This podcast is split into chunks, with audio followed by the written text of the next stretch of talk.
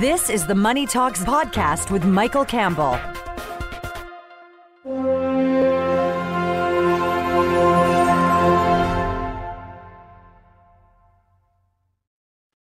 Glad you're with me. COP26 has ended. Private jets have left, along with 14,000 members of the media. I mean, the pre- prime minister's personal photographer, speechwriter are gone.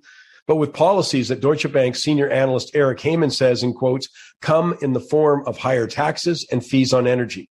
Bank of America put a price tag, by the way, on energy transition to net zero at as much as 5 trillion a year for 30 years. Numbers so big as to be incomprehensible. Obviously, there's more discussion to come.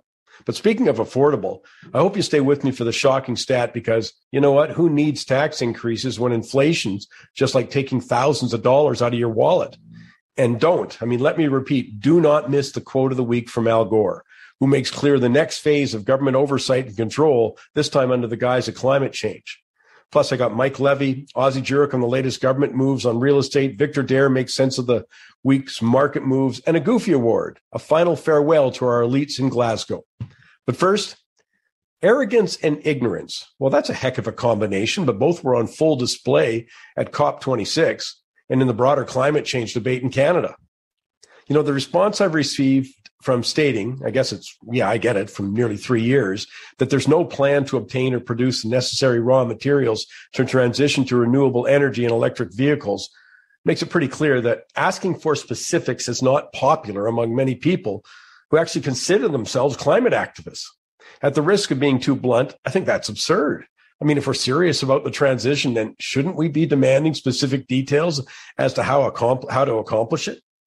You know, three w- weeks ago, I had a fascinating conversation with one of Canada's top energy analysts, Eric Nuttall, who stated that energy, the energy ignorance so in evidence in the climate crusade is going to lead to serious consequences. I mean, we're already seeing the beginning in the form of rising prices for coal or oil, diesel, natural gas in Europe, the UK, and China as a direct result of government policies. I mean, you know, you notice yourself, gasoline prices across North America are near record highs. And while there'll be the occasional price relief, a little dip, the upward trend in prices is going to resume, primarily because global energy demand is going to continue to grow right through this deca- decade and into the next. But supply is not going to keep pace because investors and companies aren't putting their capital towards increased production. So presto, higher prices. I mean, it's economics 101. More demand means less supply and prices rise. Now, keep in mind, while significantly higher prices for things like gasoline and home heating may cause you some distress, climate emergency advocates celebrate it because higher prices may reduce demand. Unfortunately, though, the majority of the world's population actually can't afford it. Even in Western countries, we're going to have tens of millions of low income families and individuals who are going to have serious financial trouble with higher costs to heat their homes or drive their cars or take public transit. But on top of the increased prices for virtually every good, because transportation costs are increasing thanks to rising fuel costs. But the higher prices won't be a problem for the government officials or the business heavyweights or Hollywood stars international NGOs and others among the over 30,000 who went to COP26. I mean, these are the creme de la creme of the elites. The likes of Bill Gates, who left his 1.8 million euro a week yacht rental to take a private jet to Glasgow. Or the head of BlackRock, Jamie Dimon, the executives of major corporations from Apple to JP Morgan to Goldman Sachs, who all sit in the board of the World Economic Forum and attended the Build Back Better COP26 in Glasgow. No, they are not going to have a problem, even if energy costs rise double digits. But another question on ending the use of fossil fuels. Haven't heard it. You know, for all the talk of renewable energy and electric vehicles, have you have you heard Prime Minister Trudeau, President Biden, or climate czar John Kerry, Greta Thunberg, anybody in Extinction Rebellion talk about how we're going to replace the thousands of goods made with petroleum, I mean, things like even hazmat suits recently, cement, lubricants, rubber, some medicines, fertilizers. Literally thousands of products that, as Eric Nuttall points out, represent 40% of all oil consumption. What's a realistic time frame for replacing all of those items?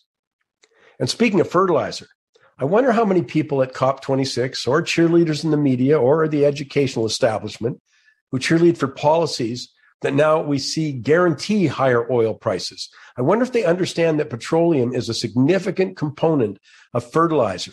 And the recent spike in prices is going to hurt food supply. Yeah, I know. I've been talking about that for over what a year and a half as a byproduct of the pandemic restrictions and supply chain problems. But I'll tell you, the rise in oil prices, which are a direct result of government policy, are going to exacerbate the food problem.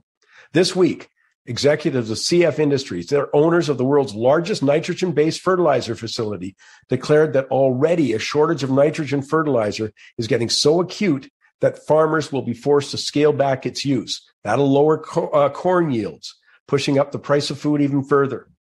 The CEO of Yara International, that's Norway's biggest fertilizer uh, plant, he went further and stated that the energy crunch has made fertilizer too expensive to produce and went on to say in quotes, I'm afraid we're going to have a food crisis.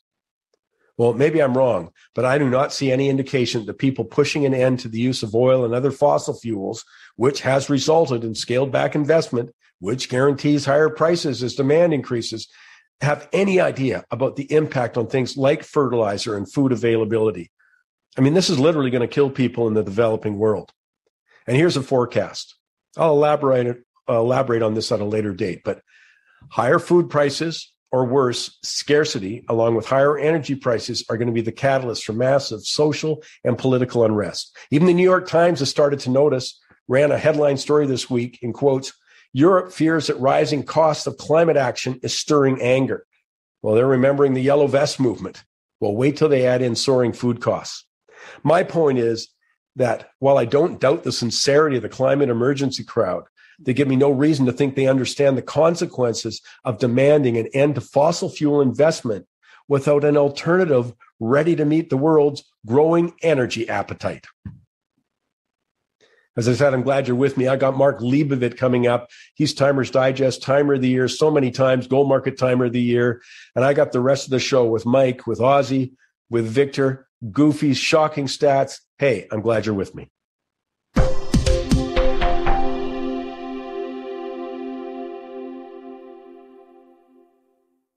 A story we've been following really since the outset of the pandemic, when, of course, there was so much uncertainty that uh, everybody sort of pulled in their horns. But the financial institutions basically said, we better allow for more loan loss provisions. We don't know what's going to happen.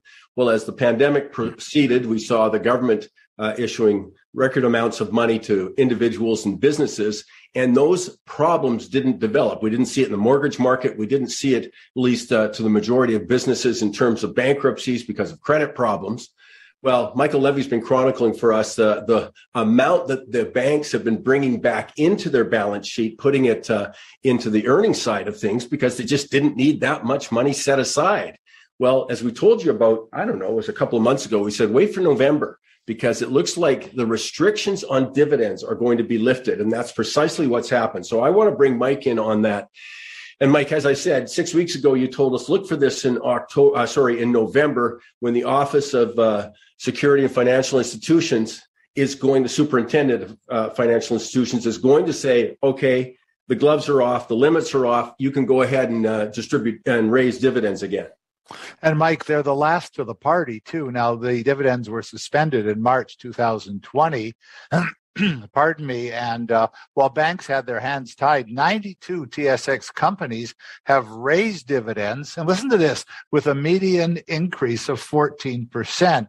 While banks are now expecting to buy back shares and uh, start uh, uh raising the quarterly dividends faster than usual to catch up to their normal payout ratios, those payout ratios are generally 40 to 50% of earnings, uh, an estimate at RBC estimates the banks will raise dividends by an average of 18% by the second fiscal quarter of 2022 and buy back just a modest 2% of their shares. But they've got $31.5 billion of extra capital, and that extra capital, honestly, so much of it belongs to shareholders. Now, look, I want to share with you a thought that I know that was on your radar that I found kind of interesting. You know, there was a conference call this past week or so, uh, and here we have the uh, the head of the OSFI sitting there, sitting and saying, "You know what? Go ahead and raise your dividends." But then he gave advice to the banks. This is the part that I wanted to get your the take on then. He said, do it with humility and prudence. He wants the banks to act responsibly. Okay, well, if there are two words that are analogous, it's banks and responsibly, because that's the way banks operate in this country and pretty well all other Western nations. But there was a deeper meaning. And Mike, this just really got to me. On a conference call with reporters, the superintendent urged top bankers and board members to proceed, as you said, humility and prudence. What does he mean uh, by that?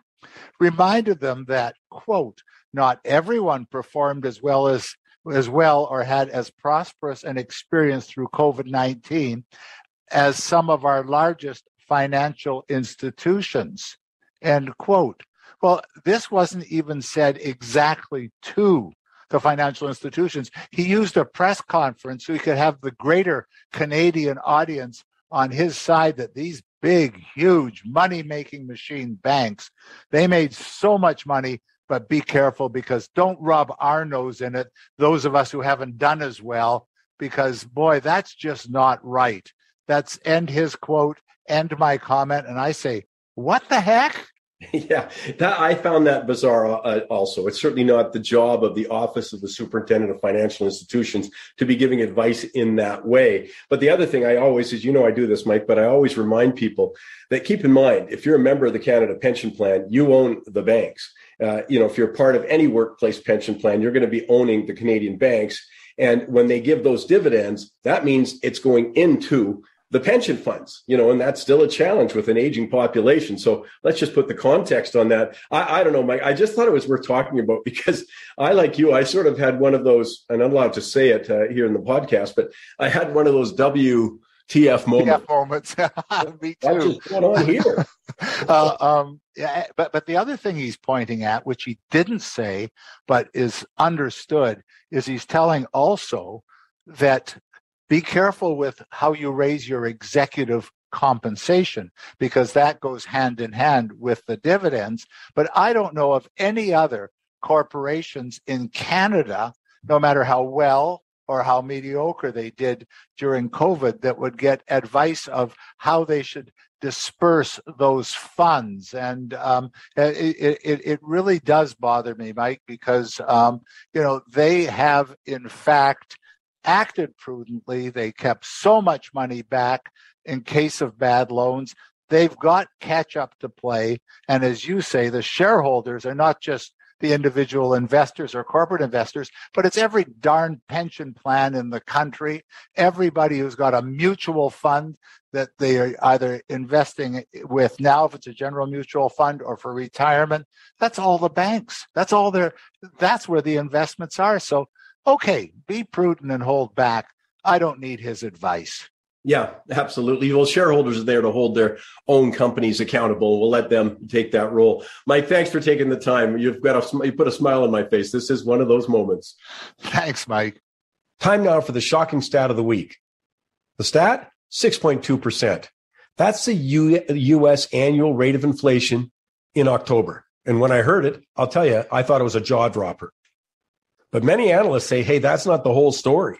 And they could be right given US producer prices are up way more, 8.6% compared to last October.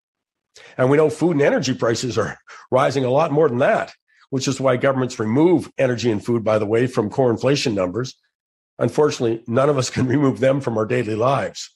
Hey, in our country, mentioned this a couple of weeks ago. The Canada Dairy Commission already announced that milk prices are going to increase by an average of 8.4% and butter 12.4% starting early next year. And the reason? Increased costs for energy, feed, and fertilizer. I mean, it's a good example, by the way. I mean, you may not buy fertilizer directly, but the cost increase due to higher energy costs is passed on to you in so many areas, like the price, price you pay for milk and butter. What's interesting, though, is that while surveys consistently tell us that the rising cost of living will tops the list of the average person's concerns, the role that inflation plays in increasing our cost of living doesn't seem to register, nor does the role that government policy directly plays in increasing inflation. I mean, for example, if inflation stays at this rate, the average American family at that 6.2%, they make about 1200 bucks per uh, per week. Well, they're going to end up paying $3,917 more for the same goods that they bought last year. Put another way, anyone who didn't receive a 6.2% raise this year, well, they're taking a pay cut. And keep in mind, as the price of goods rise, here's another one for you. So does the sales tax you pay. The government take also increases with those gasoline price increases. And while property taxes rise as the value of your house does due to the impact of loose monetary policy, I mean, it's that, you know, you're looking food, you're looking gasoline taxes, you're looking property taxes. Even better for government is that government borrowing money today from investors, they pay back in dollars whose buying power is reduced. For example, if you lent money to the government, say you bought a one year government of Canada bond, which today pays about seven tenths of 1%, but inflation's, let's say, running at 5%, well, when the government pays you back a year later, the money buys 4.3% less. You're a loser. Good deal for government, bad deal for bondholders. So, what's driving inflation? Well, we do have supply chain problems. They don't help. But we also have countries like Switzerland have the same supply chain problems, but little inflation. How about labor shortages? Again, not all countries are feeling the same upward pressures. No, I mean, the reason for inflation is, as Milton Friedman famously stated, is that Inflation is everywhere and always a monetary phenomenon. So in the US, what happened? The money supply increased 35% since the beginning of the pandemic. In Canada, we got the numbers of uh, September 2019 to December 2000, uh, September 2020. That year, well, it increased 28%. You got so much money chasing goods and services. No wonder the price goes up. And I'll move on after one more thought. Who can least afford this? Well, the poor globally and domestically can least afford to pay the higher prices that are a direct result of government policy. And yet, you know what's interesting? I don't hear a, a peep from people who tell me that they're poverty advocates. No, I didn't hear a word.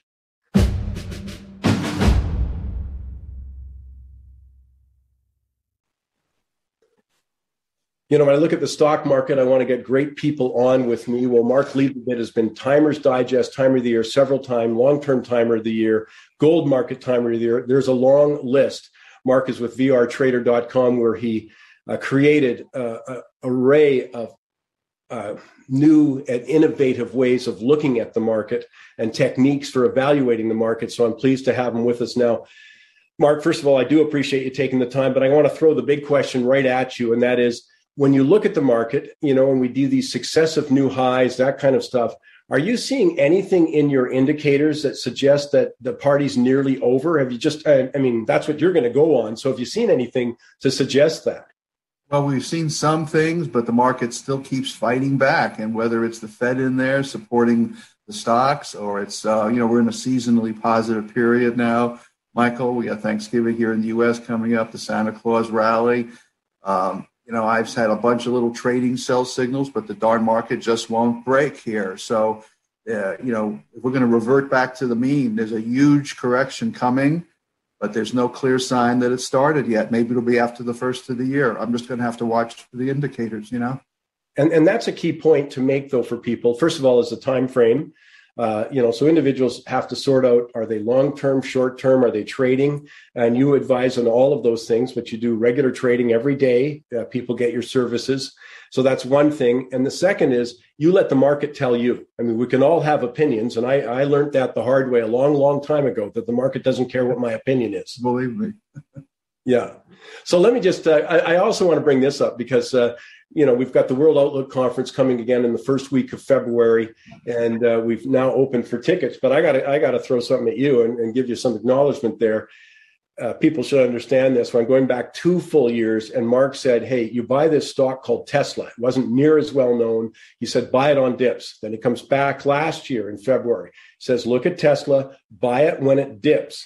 And obviously, it's done spectacularly well. I mean, it's over doubled from there. Now, that doesn't mean you hold on forever as a trader, as an investor, maybe, but as a trader, you don't. But I just want to give you the pat in the back for that because there's a great example. When I watched that stock, I found it very tough to get into it once it had had that first, that second big move. You know, uh, like it's one thing to buy it at 90 and, and, and but watch it go to 800 and then it drops back down and then it goes to a thousand and now it's hit as high as 1200 and you know backed off I just find that difficult, and that's why you need indicators like you follow on VR Trader. Well, you know, I, ha- I have to admit too that I, am a little tainted by the fact that I had tremendous respect for Elon Musk. You know, the street seemed to always be criticizing him, and I always thought of him as the uh, Edison of our time. And uh, by virtue of all the companies he's created, look at SpaceX, for example, and uh, the Solar City, which he merged into uh, Tesla. So I just thought he was a remarkable guy. So you know, part of my analysis was yes, the chart looked great. It was a growth company, but I really admired what the man was doing. I have to be honest about that. I, I don't, I don't think the party's over. I want to come also to something else you told us, and, and it really was interesting because now I'm going back about three years at the World Outlook, and you said, Mike, you got to get a position in blockchain. Uh, and you actually started a newsletter, the blockchain newsletter. I mean, that was really early times. And I know in this year's uh, Outlook conference, you're going to talk a lot more about cryptos and you know that mm-hmm. kind of that whole sphere. And I'm, I'm thrilled that you're going to do that because it's such an important part.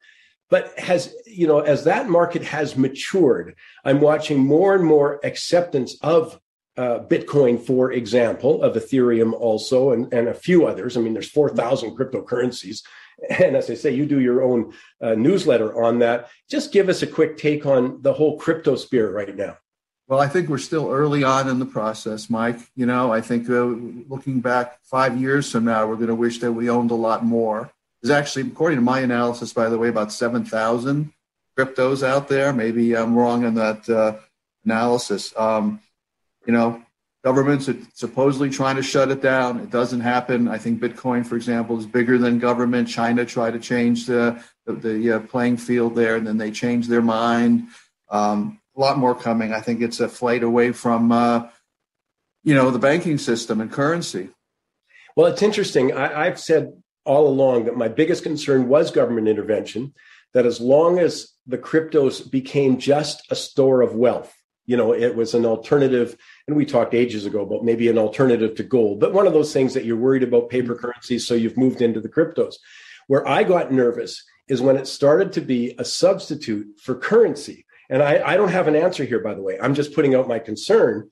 As at that point, I thought governments can't let somebody else come in. I mean, that's their biggest weapon is currency, uh, you know, monetary policy. So that's what I find fascinating. And I'm with you. I mean, I watched China said, no, you're not going to do it because uh, you're not going to do it here because they have their own digital yuan there that they want to introduce. So I think this is a fascinating story. But the more acceptance, I saw AMC movie theaters were going to accept it you know, right. more and more of that. It is getting used as a currency. So that's a negative for me. But the positive, the more you see it used that way, the less likely government's going to be able to do something about it. Right. I hate to say it's bigger than government, but there might be some truth to that, particularly if companies like you say AMC, even uh, Tesla, uh, Elon was accepting Bitcoin for a while. So if huge players are involved and the commercial industries are involved, I don't know what government can really do at some point. But listen, we'll just take it a day at a time. I just think it's early. All the young people are in it. The future is there. Uh, there's so much commerce being created. Uh, it's a store of value for some people. I don't want to be naive about it. And of course, I'm going to follow it like you are, but I think there's a lot more coming.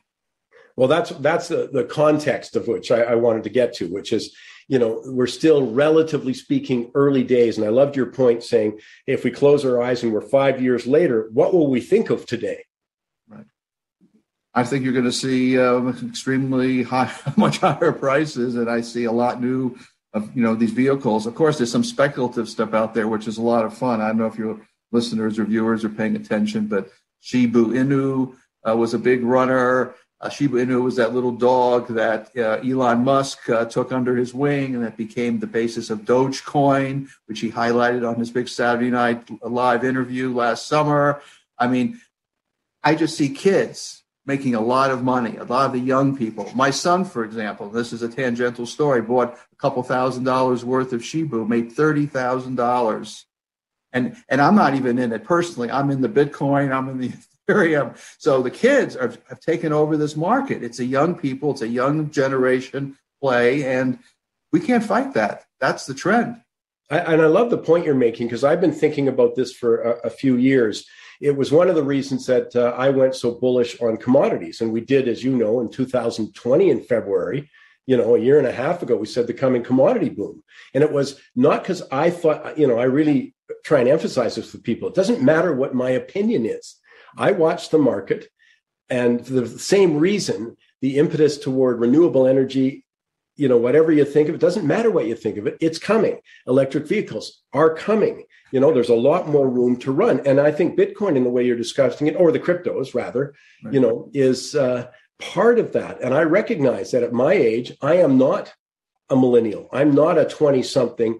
And as you say, that's where so much of the action is and has been in the markets too.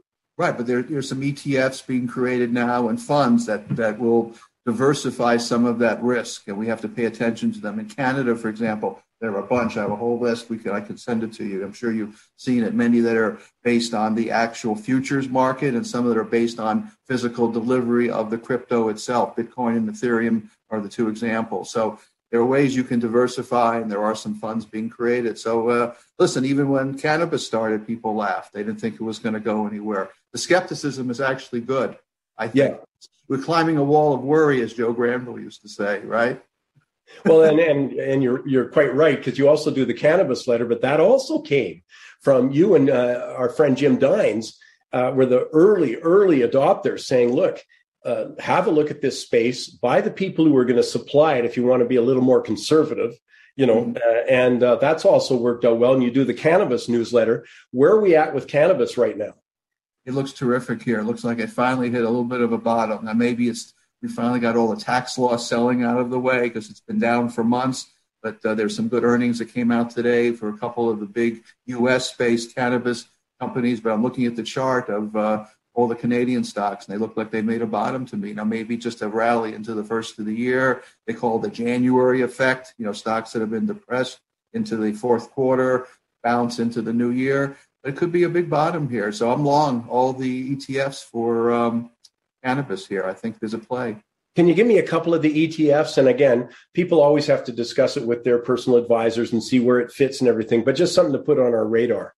Well, uh, in Canada, you got the Horizons uh, Fund. Uh, the U.S. symbols HMLSF. HMLSF. Um, I think you have to look it up. I forgot what the symbol is. Uh, that's a Nasdaq symbol. Ticker symbol MJ, which is uh, also another play. So those are just two good. Uh, there's a bunch of others. the third one I would give you would be MSOS, which is the U.S. ETFs. And the interesting part about that is the U.S. cannabis stocks have actually made money they've actually been profitable. So it's interesting that many of the Canadian names like Tilray and Canopy Growth have struggled. Many of the U.S. names uh, like Curaleaf and uh, um, Green uh, Greenleaf, that's another one that came out, I believe, with the earnings report today, have done better. So MSOS would be the U.S. play, MJ and HMLSF the Canadian plays, and that's the most conservative way to do it. Uh, and uh, sorry, and I'm not holding you uh, to this, you, but uh, how is the, the legalization move in the states? I don't follow it as closely as, as maybe I could. Uh, you know, I own a couple of the ETFs you've mentioned there, but I don't follow that because that'll be the key. But I'm hearing some positive rumblings right now about legal further legalization in the states.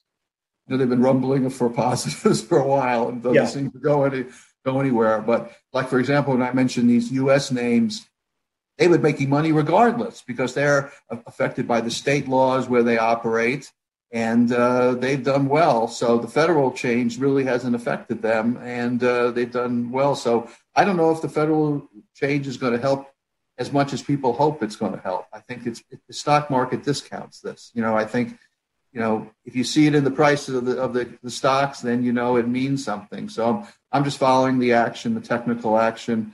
And what I want to say to you is U.S. names look better, but the Canadian names like MHF, HMLSF, and MJ are so depressed. There's a rally underway now, and let's see how far it goes and whether the federal legalization plays in. We'll have to see. I think people can hear how much I love chatting with Mark because his research, of course, he's long time doing it uh, his own proprietary uh, measures, et cetera, at VR Trader. It began with VR Trader. Now, as I say, there's the cannabis newsletter. Uh, there's, of course, uh, the other one I wanted to just bring back quickly is the blockchain newsletter. that you do because I don't think there's much disagreement that blockchain has an incredible future. I mean, there may be debates about, as I say, uh, what government's attitude will be about cryptocurrencies, for example, and we'll see how that plays out. Right. But there isn't that same debate about the use of blockchain and the expansion of blockchain and, and uh, digital finance, et cetera. And uh, Mark, uh, I just thought I'd tell you this so you don't pass out, but we talked to your office. And uh, just for the Money Talks uh, podcast listeners, we're offering a 50% discount actually i know i'm going to depress you telling you this uh, 50% discount on the blockchain letter because i'm keen and i have been keen as i say on getting people familiar with this and the opportunities within that. So uh, i just let people know just go to Mike's Money mikesmoneytalks.ca we have the special discount 50% off on the blockchain letter. So forgive me for that, Mark. Let me just move on. I'm happy. I'm happy for the business. Thank you. uh, let me ask. I mean, and I am flipping around, and let's just say because your research covers all of these bases. So uh, I don't want to run out of time before I've asked you about what you're thinking of gold. We've had a pretty good move in the last week or so. Uh, anything significant yet, though? I mean, stocks and commodities and currencies trade in a range. Have we done anything that you suspect through your volume measures, et cetera, that this could be it, or do you still need more data? Uh, I'm bullish here. Um, I actually wrote a few weeks ago there was about a 95% chance we did hit a bottom, and we did. Seasonals are on our side. It was interesting the other day, the US dollar rallied and gold rallied the same day, which I thought was very interesting. One of the rules that I followed for many years is don't tie markets together, evaluate them individually, because you'll get caught thinking there has to be inverse relationships. But that was very bullish, I thought. So I think we're going higher, and we'll just have to see into the new year how far we take it, take it, whether we go to new highs or we just retest. But I'm, I'm long all the uh, ETFs for gold here, and uh, I think we're going to you know trade higher. So let's see how we. There's a seasonal tendency, I believe, for strength into February. So let, us see how it acts into the new year. But I'm long here, and I, think we're going a little higher. Do you, do you have a, would I be looking now at what the past high was, you know, going back, I, I can't even remember off the top of my head, like 18 2060, I think, wasn't it 2060? Yeah. So is, is that a number that I would look at before I'd think, oh, oh, okay, a bigger move's underfoot? Like, the, you know, people keep talking about the move in gold, you know, because as they've watched Bitcoin, they've watched housing, that kind of stuff as long as you and I have been alive, they've been talking about the big, the big move in gold since the 70s. I remember going way back.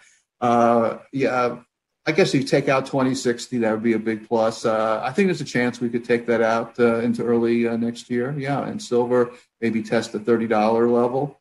So let's uh, you know, again, I'm technical, Mike. I move quickly if things change, but you're asking me for a, sort of a crystal ball forecast. The numbers are positive here, and I'm giving it the benefit of the doubt.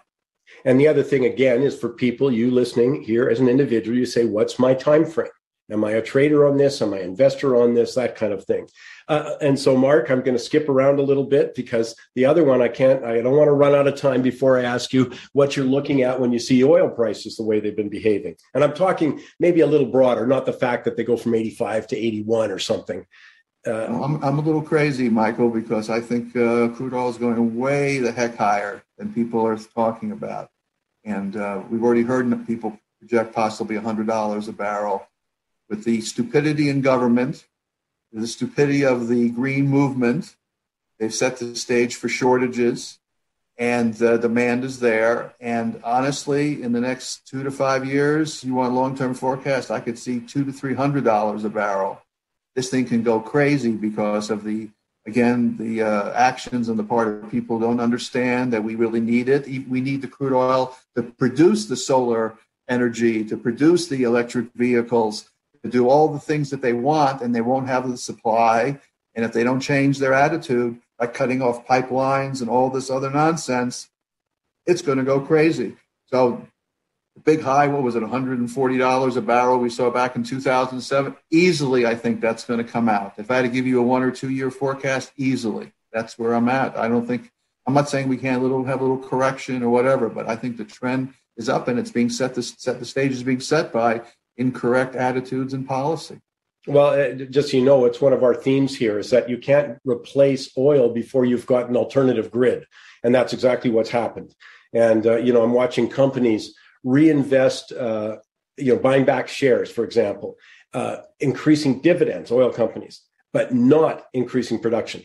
So you're afraid. Yeah, you're afraid, so, you're afraid of government. Yeah. Yeah, so I think that is the scenario, and we'll see how it plays out again for individuals. But I'm proud of the fact we've made people aware of that on Money Talks. You know, when it wasn't really not popular. You know, mm-hmm. I could, get into a whole thing if you want to hear about unpopular, but it's that kind of thing. And it's to me, it's just no. You've got increasing demand. You've got emerging markets, uh, population growth. I'm talking globally now. It's a global yeah. market. And so we know demand. You look at the International Energy Agency, which is you know recognized as uh, you know the experts. They're talking about increased demand into 2030, 35, 38 even. You know, and we haven't replaced the grid. You know, and uh, they don't have a plan to replace the grid either. By the way, uh, so it's just interesting. Uh, that's why I wanted to know where you were at with that. Well, speaking of the grid, I mean, all these electric vehicles are going to be built between now and 2040. Where's the electricity going to come from to power all these electric vehicles? I mean, nu- nuclear is a possible source. That's why the uh, uranium stocks have been doing better. I think we're going to have to push back more toward uh, nuclear to supply the needs because solar's not going to do it. You know. Yeah, well, you've just jumped into my next category, which is uranium, for that very reason. You know, and I've got a Pat Peter Grandich on the back from uh, a year ago, February's uh, Outlook conference, and Peter had one big recommendation, and that was re- uranium stocks. And he said it's the best longer term, easiest longer term bear bull market because he he happens to think, and then people have to put their own interpretation, but he happens to think that nuclear is going to be the solution or a, a significant part of the solution. And boy, we got very few producers. You know, that's a very small marketplace. Right. And you know, from what I understand, it takes 10 or more years to launch a nuclear plant. So when the lights go out and people realize they don't have the power, it's going to take them a decade to re, to, to, create that power. So they better start moving pretty quick. They're going to. It is interesting though that France and a couple of other countries, off the top of my head, Macron did a big about face. They do have nuclear power, of course, is significant in France, but it was the question of building new. And he came out about two weeks ago and said, "Make no mistake about it, we're building new." Uh, right. nuclear power. So that's just an interesting adjunct to that. Okay, now look, time is too short, but I want to come back and uh, uh come back to the overall uh, market and just to reiterate, seasonality points higher, and you'll be keeping your eye. And this is one thing I want to be very clear to people. Mark is a technical uh, trader and investor. He's going to look at the indicators. That's what tells him what the market is going to do. So that's why people subscribe to its daily service, literally uh, and of course uh, the broader services that are uh, there with Mark at vrtrader.com. So I'm just saying, as a blueprint, we're still looking for higher markets uh, into probably January. You can change your mind if the numbers come at you. You know, uh, more bullish stance when you look at uh, gold on the shorter term because seasonality pushes it in there. silver will be taken along for the ride. You'll look at the numbers to see if that's higher and uh, you're still, as I say, longer longer term, you want to see how that crypto market plays out because you're positive on that. Right, and I wouldn't be surprised if Bitcoin uh, gets to a hundred thousand uh, between now and the first quarter of uh, next year. So I'm looking for higher prices there. Well, we'll be there, and you'll be with us at the World Outlook Conference to actually talk about crypto, and uh, you know, give us your take on uh, have an opportunity to be broader on that or more uh, more detailed on that uh, that uh, that's at the World Outlook Conference. That's uh, you know first week of February. Mike'sMoneyTalks.ca is where you can get all the information. But get on board with that. I am really looking forward to that. By the way, Mark, and your track record at VR Trader and your team of identifying these markets early on. Uh, you know, is has been nothing short of spectacular. You'll give me an update on Tesla then too. I'll make you do that because I'm so fascinated with Tesla. if, it, if, they if it dips enough, I'll be a buyer again. I'm I'm I'm looking. I'm hoping it gets back to about 900 or so uh, share. I don't know if we'll get that low. That would be one heck of a buy point if I can see it down there. On a trading comment, of course. Fascinating stuff. Go to vrtrader.com. But for the blockchain deal, the blockchain newsletter, go to mikesmoneytalks.ca, 50% off right now. As I say, a range of services, Marksman Timer, Digest Timer of the Year, Gold Market Timer of the Year, Long Term Timer of the Year. Fascinating stuff. Mark, as usual, you know how much we appreciate you finding time for us. Thank you for having me. Stay well and uh, talk to you soon, Michael. Thank you.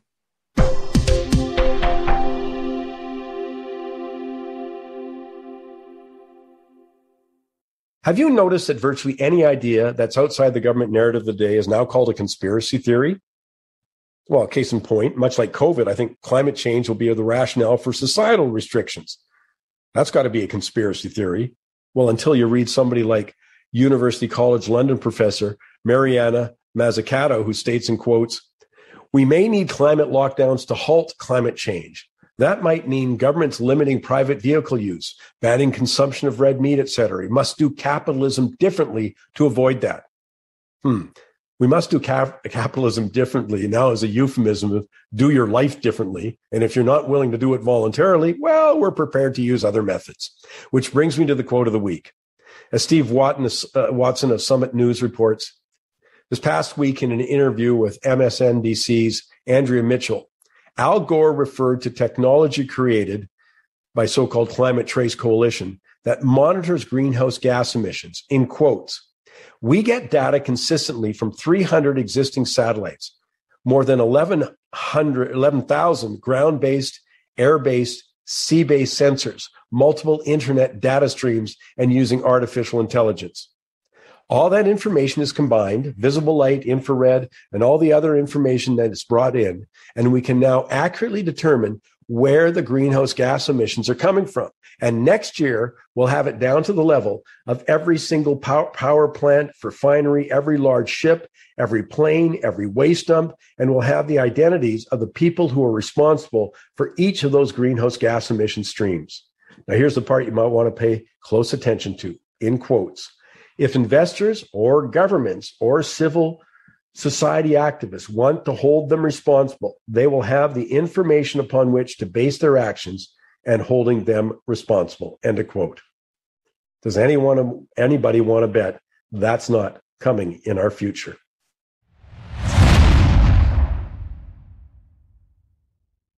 One of the most popular subjects in Canada is rising housing prices, not just in the last or 20 months. No, I'm talking if you go back several years, there's always a politician standing up on a soapbox saying we've got to do something about rising house prices. What's kind of interesting about it is they never quite allude to the role that government plays, which is the most significant factor here. Now we're going to add other things like uh, shortage of building materials because of supply problems. We've seen the inflation numbers and they continue to rise. There's a lot of factors in play, of course, but the government, uh, I, want to bring in Ozzie Jurock right now. Sorry.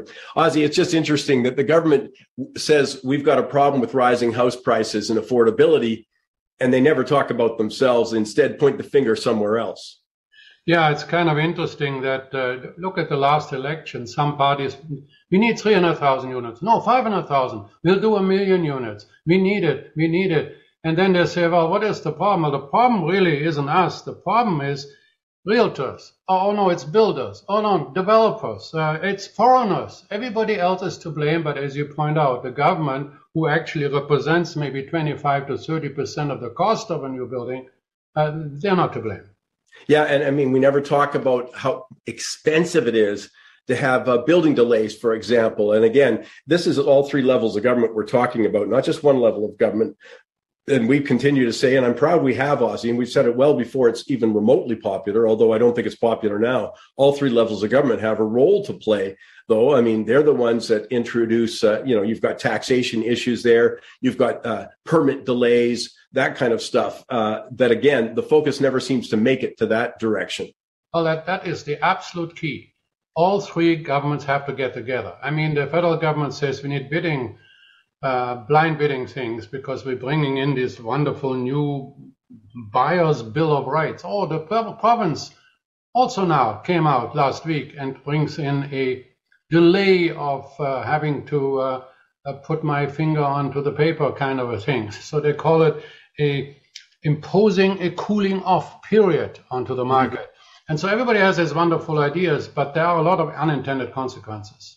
Well, let's talk about that because we know that other provinces will be looking at this, just like uh, Ontario did when BC first introduced the foreign buyers tax. So other provinces are going to be watching. So again, BC announced this thing to impose a cooling off period. Can you just give us your take on that? Well, the president of the Victoria Real Estate Board, he says, we're not sure what problem they're trying to solve with this because our problems are in supply, municipal approval, all of the things we just discussed. And when you take a look at, at what it is that they want to do is like in pre-construction, if you buy a pre-sale condo, you have seven days to change your mind. You don't have to do anything. They would like to bring that on any transaction. So Mike, you sell your house to me. I have seven days to change my mind.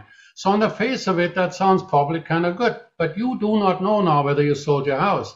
I go around and make five more offers on five other houses, all with a seven day cooling off period. Now I got six owners out of the market that haven't got a clue. So you now come, I come to my sixth day and Mike says, uh, so are you picking up the subjects? No, sorry.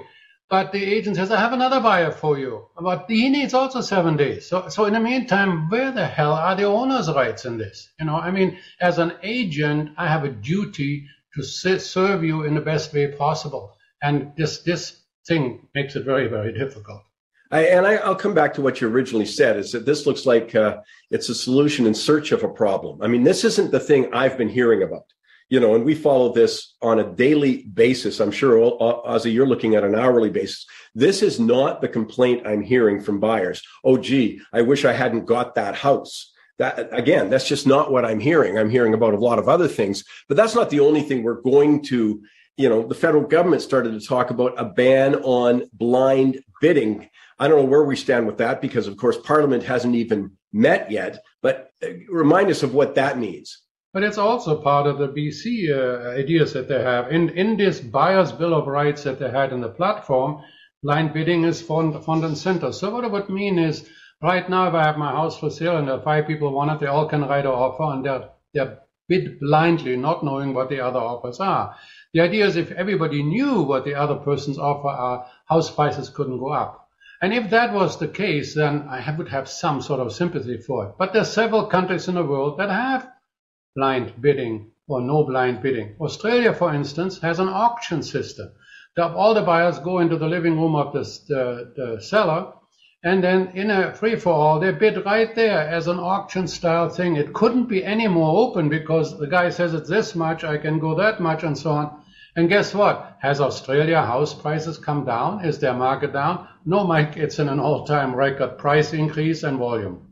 Yeah, I would think also in that process, if you're in a strong market, you actually get the prices even higher because yeah. someone's worried uh, it's going to be higher a month from now or a year from now. They want to get in, and so uh, the tendency, I would think, is to keep bidding up. Oh, you want you're going to pay uh, seven hundred and twenty-five thousand. I'll pay seven thirty. You know, I'll say seven fifty. But without that system in place, I've talked to tons of realtors who say de facto it is now it's not blind. It's the fact of there's an auction going on. You know, people sort of say, oh, well, it, it looks like it's going here. That's why you get so many properties in a hot or stronger market going above ask. Yeah, no question about it. And you add to this, as we talked about last week, there's no product. Vendors sitting back and, and they don't know. I mean, I've been sitting here for two years doing nothing and I made $500,000. So where's it going to go? Maybe is it going to keep on going like that? And what will I buy? There doesn't seem to be anything to buy. So the pressure is even more on. No part of that pressure will be solved through blind bidding.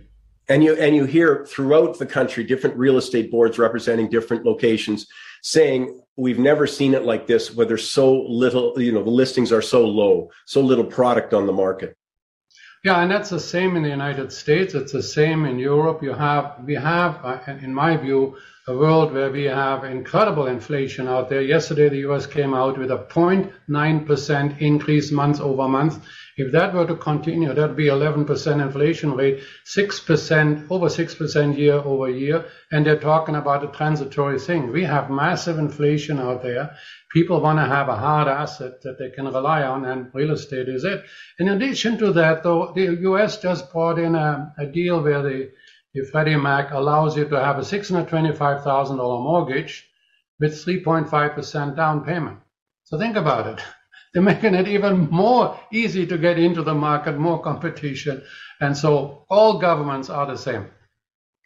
And and that's where people, I guess, our message or my message is uh, we have to focus on that. When you start when you start hearing governments talk about things that have a definite impact on supply, especially permit delays, especially the amount of money in terms of taxes and levies on any new build, which is really substantial, as Ozzie said, sometimes 25, 30% of the cost of a new build. That's when we'll start making some progress. In the meantime, Ozzie, you and I will be there to chronicle it ozbuzz.ca, ozbuzz.ca. Go to it. Lots of great stats there. Ozzie, thanks for taking the time. Thanks, Mike. And uh, I just wanted to leave you with this thought that, you know, um, it is it is a sign of a good golfer if you're a little bit worse than the other people are. And how do you know that you're a good golfer? Is when you get invited. I get invited all the time because I, I make people look good. there you go, Ozzie Jurock. And a reminder, Victor Adair's coming up. I still got a Goofy Award. I'm glad you're with us.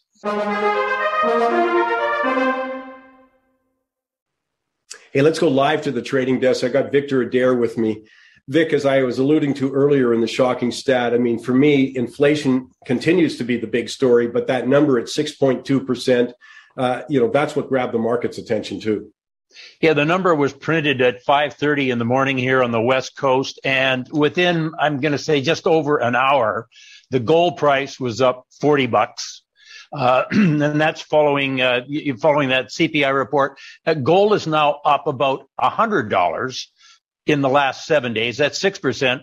Silver, of course, which is much more volatile than gold, is up four dollars in the last seven days. That's about an 18% jump. Uh, I mean, those are, that's one of the markets that reacted. Certainly we had the currency markets react, the interest rate market react, but I mean, gold really, which has almost been forgotten in a way, you know, really had its, its time to shine on the CPI number this week.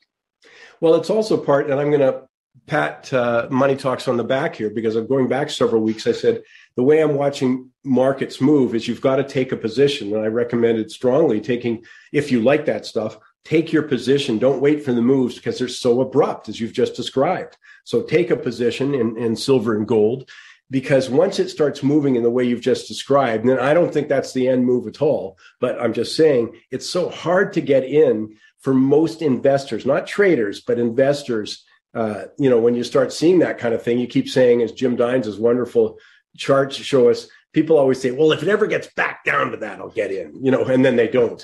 But uh, it's just a, an illustration of how fast things move once sentiment changes. Well, I know I was, I've been a bit obsessed with trading the stock market lately and maybe not paying as much attention to some other markets as I uh, otherwise would. But I mean, I looked at gold and I thought, can, can I buy it when it's up a hundred bucks, you know, I mean, no, it's kind of hard to buy because it could easily back up $50, you know, and then go again. And if it's down $50 from where I bought it, I'm going to be, uh, you know, fussing. Uh, the, the other market that really got my attention was how the short term interest rate market reacted. It was like somebody slapped them on the side of the head. I mean, the, the, the it just jumped the market had not been expecting this hot of a number. And the clearly, as we go out the curve, as we go out into next year, the market is now pricing in at least two interest rate increases from the Fed in, in, in next year. Whereas the Fed just at their meeting last week was taking the posture that they weren't going to be raising interest rates next year. You know, so it, it, the sentiment in the market is the Fed has got it wrong. You know, they're behind the curve and that sort of thing. And I think that's percolating throughout the market. Like if the Fed is wrong, what are the consequences and how, how long are they going to stay stubborn if they're wrong is maybe even more important. Well, I think what's clear is the size of the move has surprised them. If you'd gone back three months or six months, they've been singing the transitory song for a long time. Uh, but it's just the size. So I, I, think, and they don't have a strong record of predicting what inflation is. Maybe it's too difficult to do, but they certainly don't have a strong record. But the other thing I was saying is it, it starts impacting consumer sentiment too. Well, the consumers maybe are better at forecasting inflation than the Fed. And that's kind of embarrassing, I guess, if you're on the FOMC. But the University of Michigan uh, came out with their report on Friday, uh, consumer sentiment. And consumer sentiment is about as bad as it's been since we were in the, the COVID crash, as I call it, in March of last year. Uh, consumers, uh, their number one worry is they're seeing prices going up, you know, it, in, in all kinds of things that they buy. And, you know, we could be, we could be, let's call it uh, academic almost here when we're talking about markets and all that. But put yourself in the shoes of somebody who's trying to make ends meet, maybe, you know, with two or three different jobs, and that sort of thing. And they go to the meat counter and they go, Holy mackerel, look at the price of meat, how much it's gone up. So that's what's got consumers worried. And of course, when the consumers are worried, the politicians down in Washington are, you know, really worried. Well, and I think the other thing, and I'm, going to give you a little different take here. We hear a lot about supply chain difficulties, and they're absolutely true. But where does that come from? Well, a lot of it comes, sure, it started in the pandemic and lockdowns, et cetera, but a lot of it comes back to the inflation story that the US Federal Reserve has increased the money supply 35% since the pandemic began. I mean, we're talking trillions of dollars have been flushed into the system. So, of course, you've got more demand. It's been pent up. They're out there, and the supply can't keep pace. And so it, that's why it's just a fascinating story. And I want to finish with one last thing for you, Vic, is that the Federal Reserve, why I brought up the money supply, the Federal Reserve is setting a lot of that policy. So they're looking to maybe change who heads the Federal Reserve. And some Democrats want someone who's even looser with money supply. Well, the, the current chairman, Powell, his term is up. I believe it is the end of January. Uh, it's unusual that he hasn't been reappointed or told he's you know not going to be there. Although Biden has said that by Thanksgiving he will make up his mind and, and let us know. But it's not just the chair. There are, I think, four positions now going to be open on the uh, FO, uh, in the Federal Reserve as we go into next year. And this may be an opportunity for some of the Democrats, at least looking at it this way, for the Democrats to reshape the composition, you know, the tone, uh, the, the, the sensitivity, whatnot uh, of the Federal Reserve in a way that, uh, President Trump reshaped the Supreme Court in a more conservative way than it might have been otherwise. And of course, as we go into uh, the possibility of all kinds of money printing out in the future, maybe the progressive wing of the Democrats would love to see a very compliant Federal Reserve. I mean, it it's been one of those kind of weeks, Mike, when I'm shaking my head so much I'm just dizzy. Yeah. Well, we're going to keep an eye on that story because, again, the big story is how much money's been created, both monetary policy, fiscal policy, pushed into the system. We're seeing it in asset price increases. Uh, we're seeing it now in consumer price increases in a lot of areas. I talked about food earlier today. We've talked about oil. Uh, so this is a big, big story for people's personal pocketbooks and we'll be there to chronicle it. And I'll invite people to go to victoradair.ca, victoradair.ca, A-D-A-I-R.ca. And Victor, I was chatting, uh, I'm looking forward to the World Outlook Conference because it's setting up again with so many of these major issues to be discussed. So I invite people to join Victor, join myself at the World Outlook Conference. Just go to mikesmoneytalks.ca.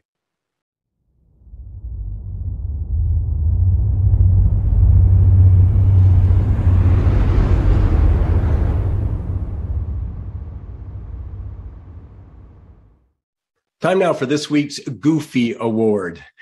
You know, I'm thinking I should have enlisted the help of a psychologist, actually, because this is actually more than a goofy. I'm referring to when white people pretend to have First Nations heritage. Now, don't confuse that with Rachel Dolezal in the US, who famously pretended to be black. No, I'm talking the sort of Senator Elizabeth Warren style. For decades, she claimed of being Cherokee heritage. She identified herself as Native American in the Association of American Law Schools directory of law professors, not just once, by the way, but every year from 1986 to 1995.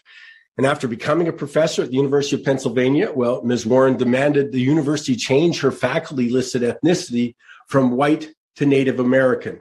Only problem was she had no Cherokee heritage. Now, I'm not suggesting for a moment, by the way, this is just an American psychosis. As the National Post Tristan Hopper notes, in June, Algonquin rights activist Robert Lovelace was called out for long claiming Cherokee heritage himself that couldn't be documented. Then there's the case of best-selling author Joseph Boyden, whose novels feature Indigenous Canadian characters. The author claimed that he had Métis, Micmac, Ojibwe, uh, Nipmuc heritage. Inconveniently, though, the Aboriginal People's Television Network couldn't find any supporting evidence for the claim. Uh, Tristan also notes, by the way, in the National Post, the case of Kingston, Ontario artist Morris Blanchard, who long claimed to be Ojibwe medicine man who claimed to be a victim of government programs in the 1950s and 60s. Those were referred to as the 60s scoop that took thousands of First Nations children away from their homes, placed them in foster homes, and eventually adopted out to white families in Canada and the US. Along the way, by the way, that Mr. Blanchard collected numerous government grants. I mean, the only problem was in August, members of his own family stepped forward to say they were just regular white people. Which brings me to this week's Goofy, the sad case of high profile University of Saskatchewan Indigenous professor Carrie Bourassa, who also, until recently put on unpaid leave, served as scientific director of the Institute of Indigenous Peoples Health. She first identified as Métis, but went on to claim Anishinaabe and Tlingit heritage. She went into significant detail, by the way, about the difficult childhood she faces as being First Nations, from which, by the way, those kind of claims she benefited professionally, and I have no doubt socially, at least until CBC reporter Geoff Leo exposed the false narrative. I mean, just as an example, reports the take on University of Saskatchewan associate professor Winona Wheeler, who states genealogical records show Bourassa is not indigenous at all, but rather of entirely European descent. The CBC story also quotes Janet Smylie. She's Métis, University of Toronto family medicine professor who wrote a chapter on Indigenous parenting in a 2017 book that was edited by Bourassa. She states she's recently learned the truth about Ms. Bourassa's identity after conducting her own research. In quotes, it makes you feel a bit sick to have an imposter who's speaking on behalf of Métis and Indigenous people to the country about literally what it means to be Métis. That's very disturbing and upsetting and harmful.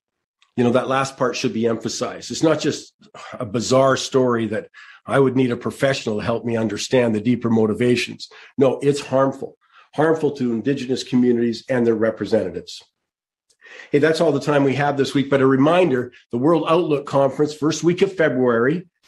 Just go to mikesmoneytalks.ca. You can click on, there's an early bird special, but I, I tell you what a year it's going to be.